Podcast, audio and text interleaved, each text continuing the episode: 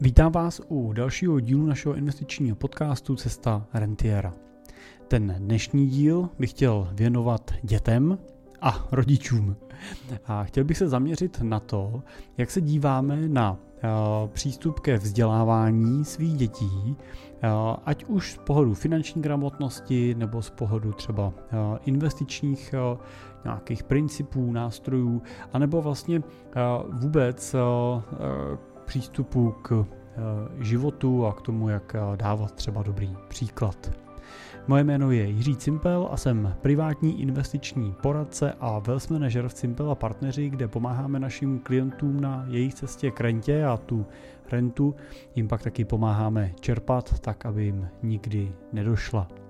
Typicky pracujeme pro investory s majetkem v desítkách nebo stovkách milionů korun a pro spolupráci s námi je potřeba mít k dispozici aspoň 5 milionů korun v tom likvidním assetu pro zainvestování.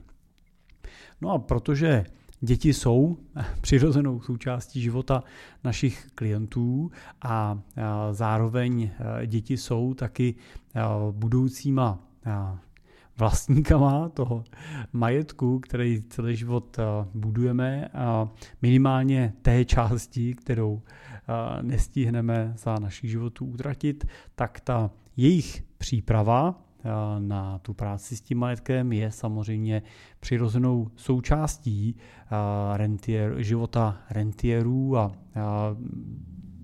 vůbec asi všech zodpovědných rodičů. Tak já bych možná vzal to téma, jak teda vzdělávat svoje děti, tak bych ho zkusil rozdělit na takový dvě věkové kategorie těch dětí a řekněme, že se budeme dívat od toho nejmladšího věku a budeme potom se snažit postupovat vlastně průběžně k tomu věku vyššímu. Takže budeme se dívat na, na ty děti a pak se budeme postupně dívat na, na dospělí. Děti. tak když to vezmeme od spoda, vezmeme to od těch nejmladších dětí, tak eh, já teď eh, jenom chci říct, že eh, to, co budu říkat, není nějaká jako zaběhlá stoprocentní rutina, ani se na to nedívejte jako na stoprocentní pravdu pravdou je až to, co vy si sami ověříte, že v reálu funguje a že to skutečně je. Takže já budu sdílet ten můj pohled na, na věc, můj pohled na tu situaci, ať už z nějaký mojí vlastní zkušenosti, a nebo asi z velké části potom ze zkušenosti, kterou jsem měl možnost vidět u třeba našich klientů a investorů. Tak takovým tím prvním principem při přístupu k dětem je to, že pokud jim něco dáte, tak je to jejich. A v tom mladším věku tohle samozřejmě principálně platí o hračkách. Pokud děti dostanou nějakou hračku, tak by měli mít prostor k tomu s ní naložit dle svého uvážení.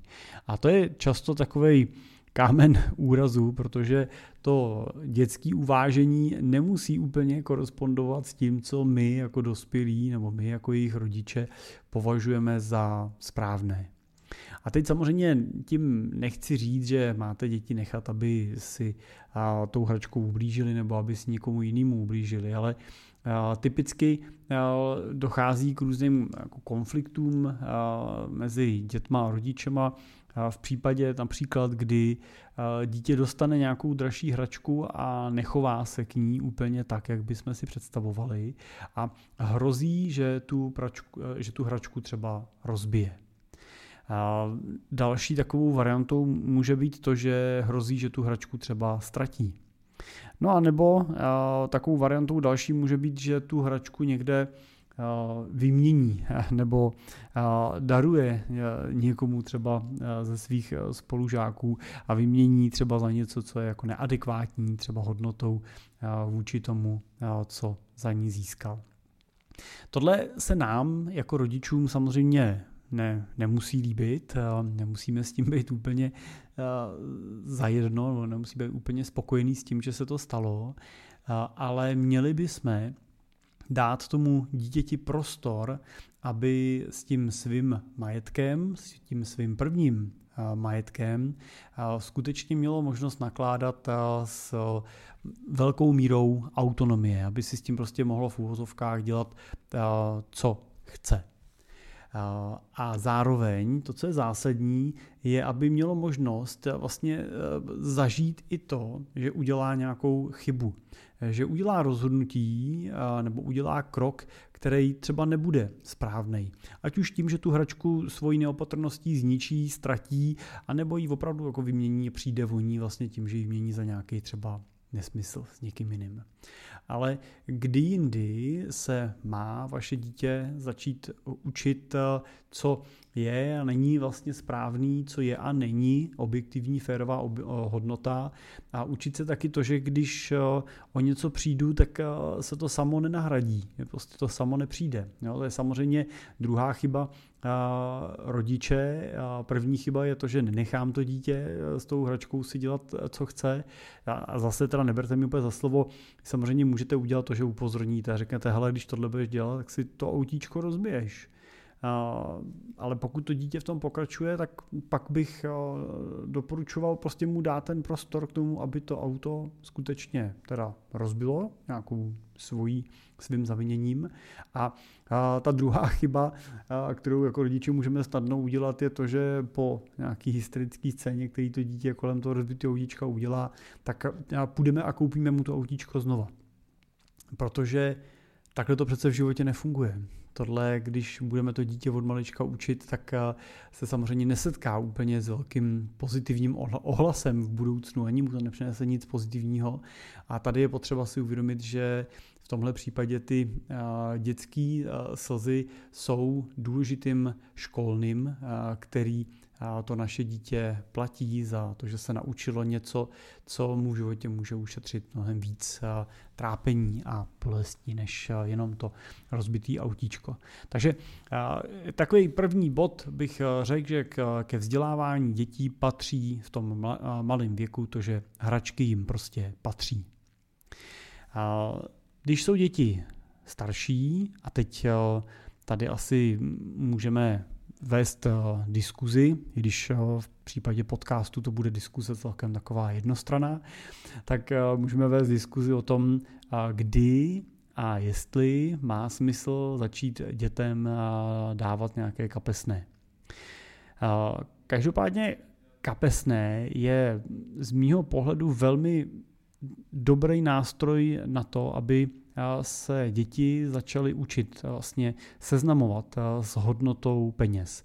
Protože teprve, když děti dostanou nějaké svoje peníze, kterých nemají neomezeně, a teď samozřejmě, čím, co myslím tím neomezeně, jo? když pojete s dítětem do krámu a dítě si bude nutně chtít koupit nějakou sladkost při nákupu potravin, prostě bude trvat na tom, že zrovna tuhle tu sušenku musí mít, tak on si ji koupí za vaše peníze. On pokud nemá kapesný, tak má v podstatě neomezený rozpočet na to, co by si mohlo přát si v tom krámě koupit a vlastně ten limit mu dává pouze to, co z vás dokáže vytáhnout. Takže je to potom kompliku, víc komplikovaná situace, než když to dítě má svoje peníze a pokud vy nemáte problém s tím, že si tu danou věc eh, koupí a on na to má eh, dostatek vlastních prostředků, tak eh, není nic jiného než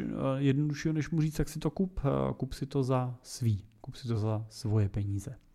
A to je zajímavý okamžik, protože v tu chvíli se často v dětech začne prát ten trošku stýček krvlí, který si chce udržet co nejvíc peněz, ale zároveň samozřejmě ten okamžitý poput toho, že si koupím něco, co mi teď aktuálně udělá radost. A to je strašně důležitý. Tohle si myslím, že je velmi jako zásadní okamžik, kdy to dítě se musí naučit dělat rozhodnutí, jestli upřednostní svoje okamžitý krátkodobý potěšení nebo uspokojení, a nebo jestli upřednostní nějaký dlouhodobý efekt. Jo, tady jednoduše řečeno, když si koupím tu sušenku a nadspu se jí před krámem, tak z toho mám samozřejmě chvíli radost, ale ta radost vlastně rychle přejde. Pokud ale si dokážu tu sušenku nekoupit, tak dobře nemám před krámem pět minut radosti při konzumaci zlatké sušenky, ale přichází ten dlouhodobý efekt toho, že díky tomu mi teda těch, a teď nevím, 10-20 korun zůstalo a můžu je použít na něco jiného, můžou se mi nahromadit. Takže myslím si, že to, aby děti měly přístup k nějakým vlastním penězům, je správně. A je samozřejmě otázka, kdy a kolik by to mělo být. Moje osobní zkušenost je, že jsem začal s kapesným pracovat u dětí ve věku školním, ve věku školní docházky. Nebylo to teda úplně od první třídy, ale myslím, že jestli si dobře vzpomínám, tak někdy od přibližně třetí třídy, možná rozhraní druhé třetí třídy jsme začali s nějakým kapesným vlastně pracovat.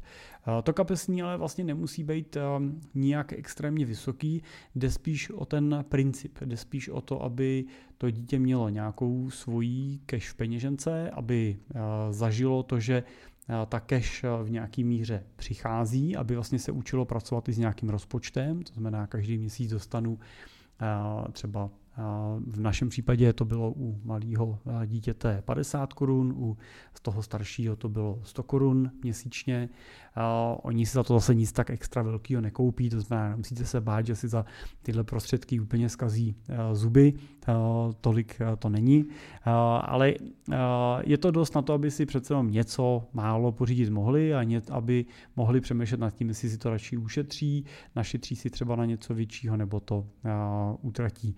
Jestli to utratí průběžně nebo si koupí něco jednou za dva, za tři měsíce. Prostě dáváte jim prostor trošičku s tím kalkulovat. A a taky pokud máte jedno dítě starší, druhý mladší jako já, tak to samozřejmě pomáhá i k tomu, že to starší má tendenci potom tomu mladšímu radit nebo minimálně čas od času zhodnotit některé jeho rozhodnutí ve stylu Ježíš to si udělal teda pěknou blbost a tam, nebo se mu vysmát něčím a tak dál. A zase i pro toho malého je to nějaká lekce, i pro toho staršího je to taky nějaká jako lekce, to, že pozoruje nějaký příklad a může hodnotit, jestli to dělá nebo nedělá ten druhý dobře.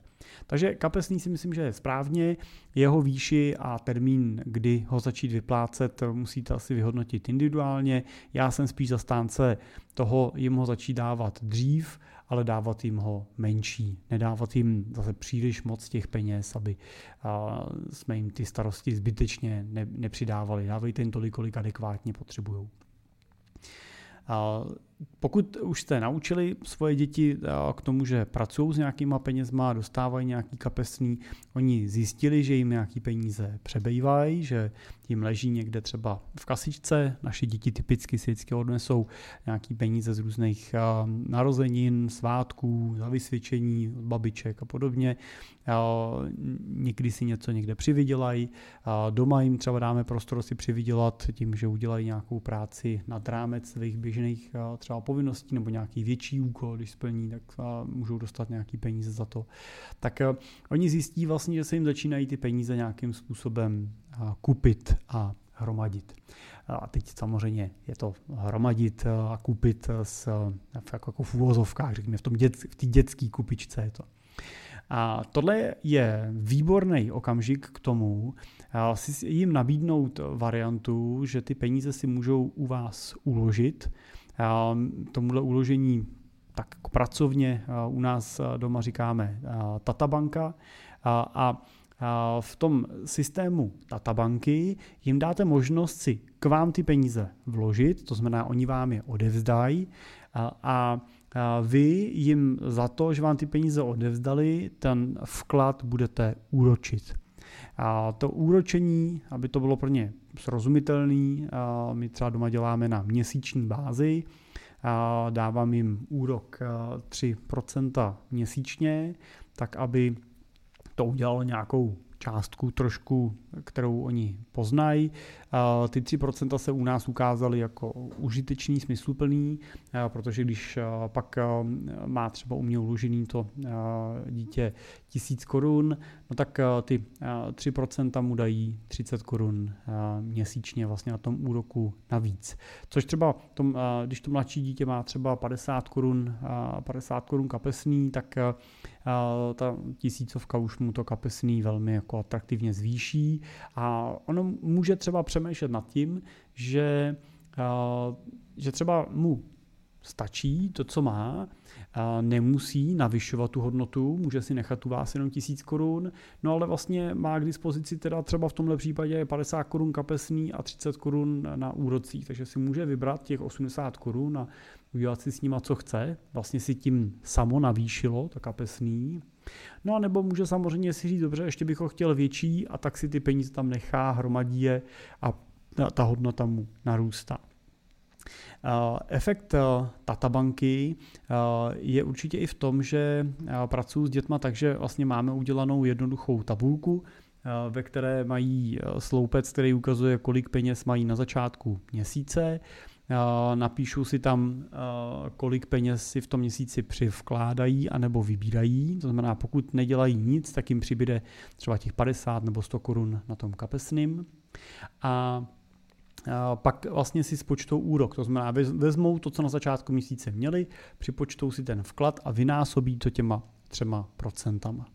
Takže si takhle sečtou, kolik dostanou na úroku a napíšu si teda součet. Takže když sečtu, kolik jsem měl, kolik jsem přivožil a kolik mi udělal úrok, tak na konci měsíce mám kolik peněz. Já potom mám poslední políčko, kde autorizuju a podepisuju. Dělám takový audit toho jejich výpočtu, takže zkontroluji a podepíšu jim, že to je v pořádku. Díky tomu, když to uděláte takhle do sloupců, tak to dítě vlastně hrozně rychle pochopí, co znamená složený úročení, protože najednou vidí, že dostává každý měsíc ten úrok větší a větší na těch penězích a logicky se začne ptát, jak je to možný. A najednou začnete bavit o tom, že protože se mu úročí už i ty úroky z minulý měsíce, tak vlastně dostává víc peněz, plus si něco přivložilo, začíná chápat, co teda ty složený úroky dělají, můžete s ním mluvit o tom, že vlastně to může čerpat jako pasivní příjem v, určitý, v určitém ohledu a může být takovým malým rentierem vlastně a tak dále. Takže tohle je hrozně zajímavý, je to zajímavý hlavně díky tomu, že s těma otázkama přichází to dítě samo že to nejste vy, kdo mu říká, hele, víš, jak funguje složený úročení, ale to dítě se samo přijde a ptá se, jak to, že se to takhle navyšuje. Jo, co, co to tady dělá ten úrok, jak to, že to mám každý měsíc větší. A, a, a pak samozřejmě různý praktický maličkosti typu, že naučíte dítě počítat úroky a tak dále, nebo ono samo se musí naučit počítat ty úroky, pokud je chce dostávat.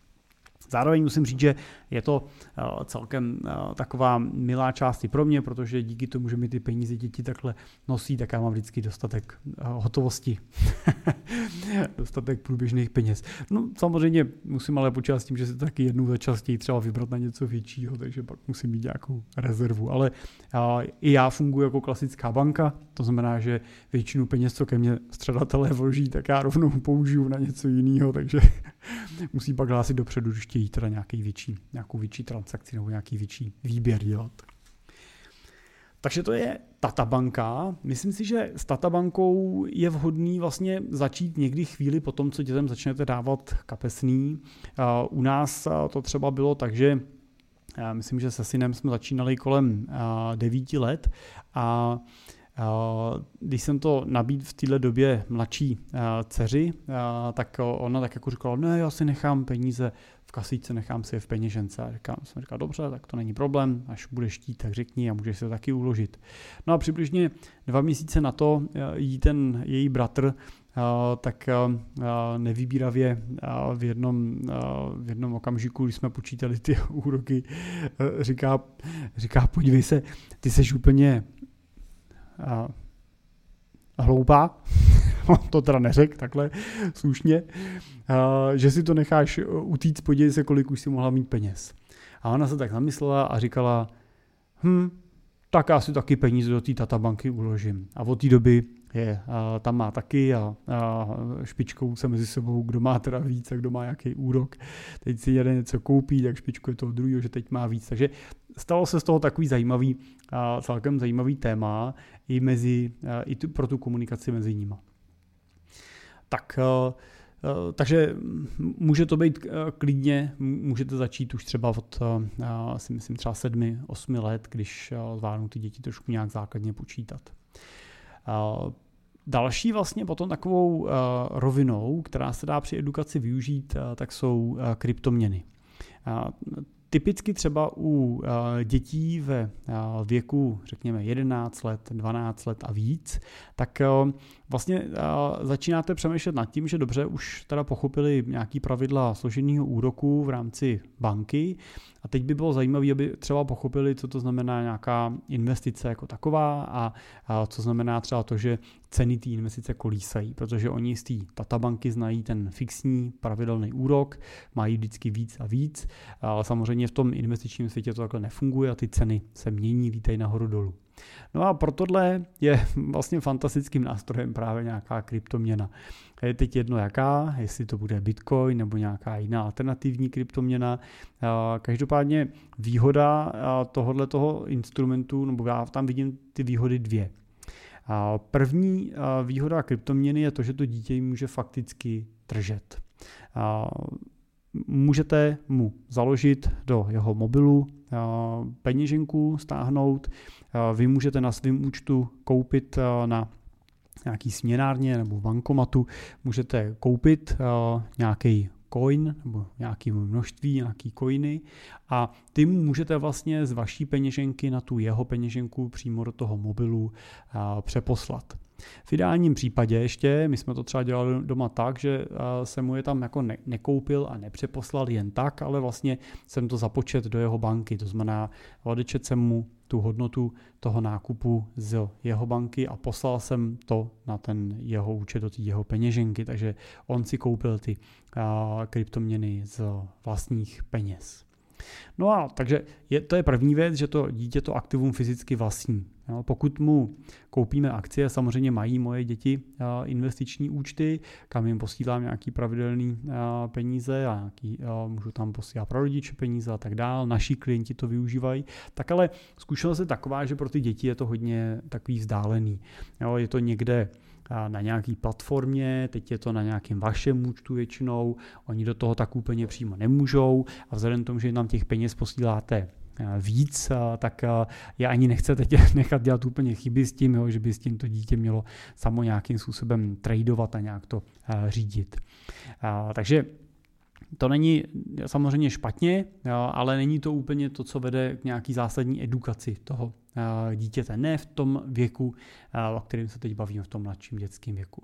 Ale ta, ty kryptoměny samozřejmě tím, že to dítě je má přímo v té svojí peněžence v mobilu, tak jsou něčím, co ono fyzicky, fakticky může vidět, co se na tom děje. Je to jeho, a můžete je koupit za pár korun, jo, můžete je koupit za pár stovek, to nemusí být žádná, nebo neměl by to být žádná veliká jako investice, a jde hlavně o to, aby to dítě zažilo ten princip toho, že mu nakoupíte tu kryptoměnu třeba za 1000 korun a že za dva měsíce z toho má třeba 500 korun. A nebo třeba 1500 korun, podle toho, v jakém období zrovna se nachází.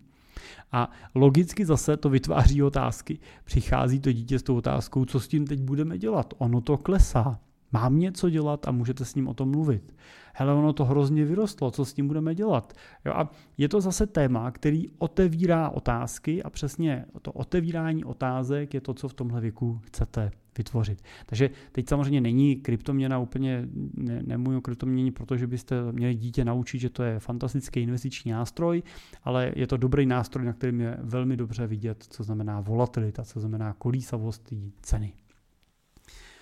Pak už si myslím, že se dostáváme do toho věku na hranici dospělosti a, myslím si, že tam můžou přijít na řadu cené papíry a záleží na tom, jak moc je to vaše dítě agilní, aktivní.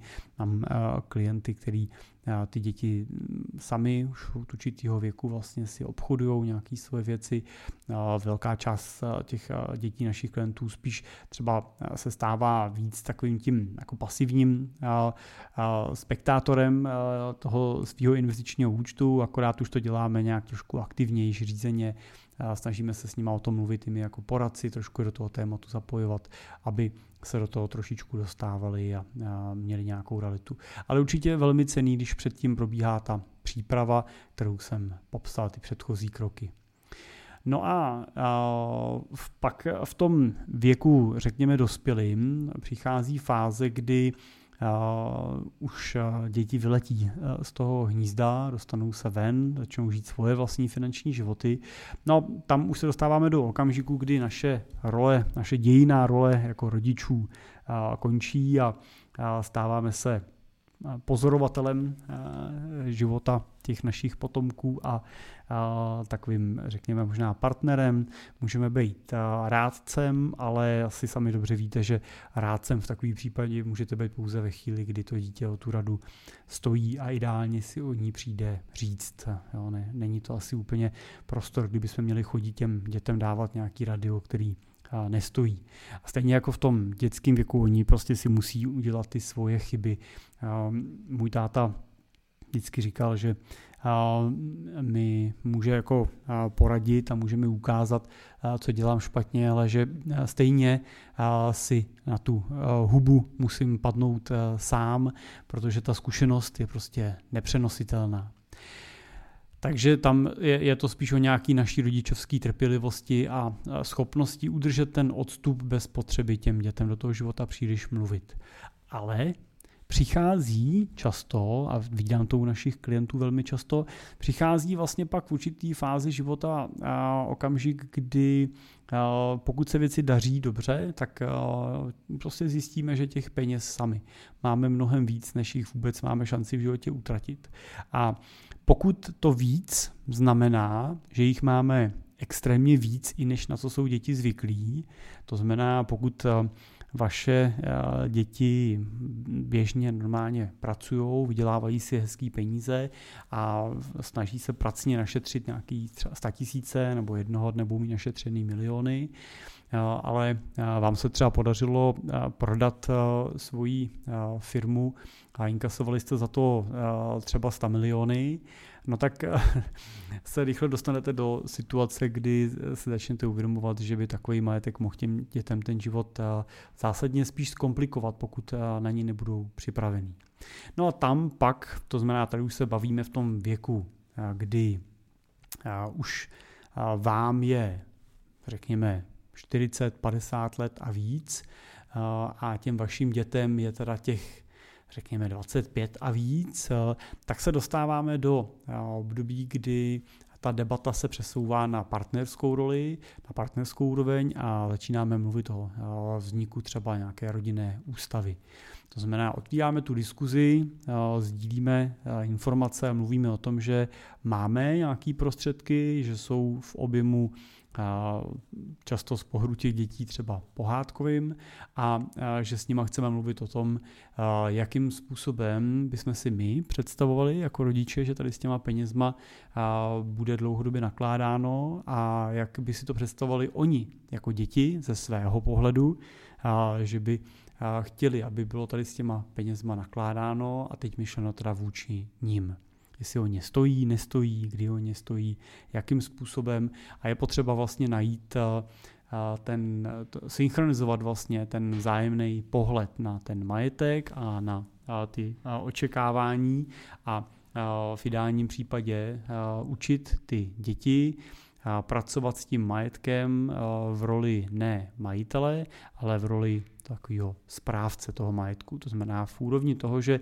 dobře ty ten majetek tady jednoho dne získáš přímo, nebo to může být nepřímo přes nějakou majetkovou třeba strukturu, ale já vlastně po tobě chci, aby to třeba spravoval takovým způsobem, že budeš moct užívat jeho benefity, jeho plody, ale nebudeš snižovat jeho hodnotu a jednoho dne ho v ideálně ještě větší formě předáš zase další generaci. To je častý scénář, stejný pohled, který vidím u našich klientů právě a v kategorii investorů, kteří disponují vyššíma desítkama nebo stovkama milionů korun. Takže rodinná ústava bych řekl, že je potom jedním z těch eh, finálních nástrojů, které používáme pro edukaci a přípravu těch našich nástupců a na ní pak navazují třeba nějaký konstrukce rodinných rád, kde se jako rodina nad těma tématama společně setkáváte a společně vlastně vykonáváte tu zprávu toho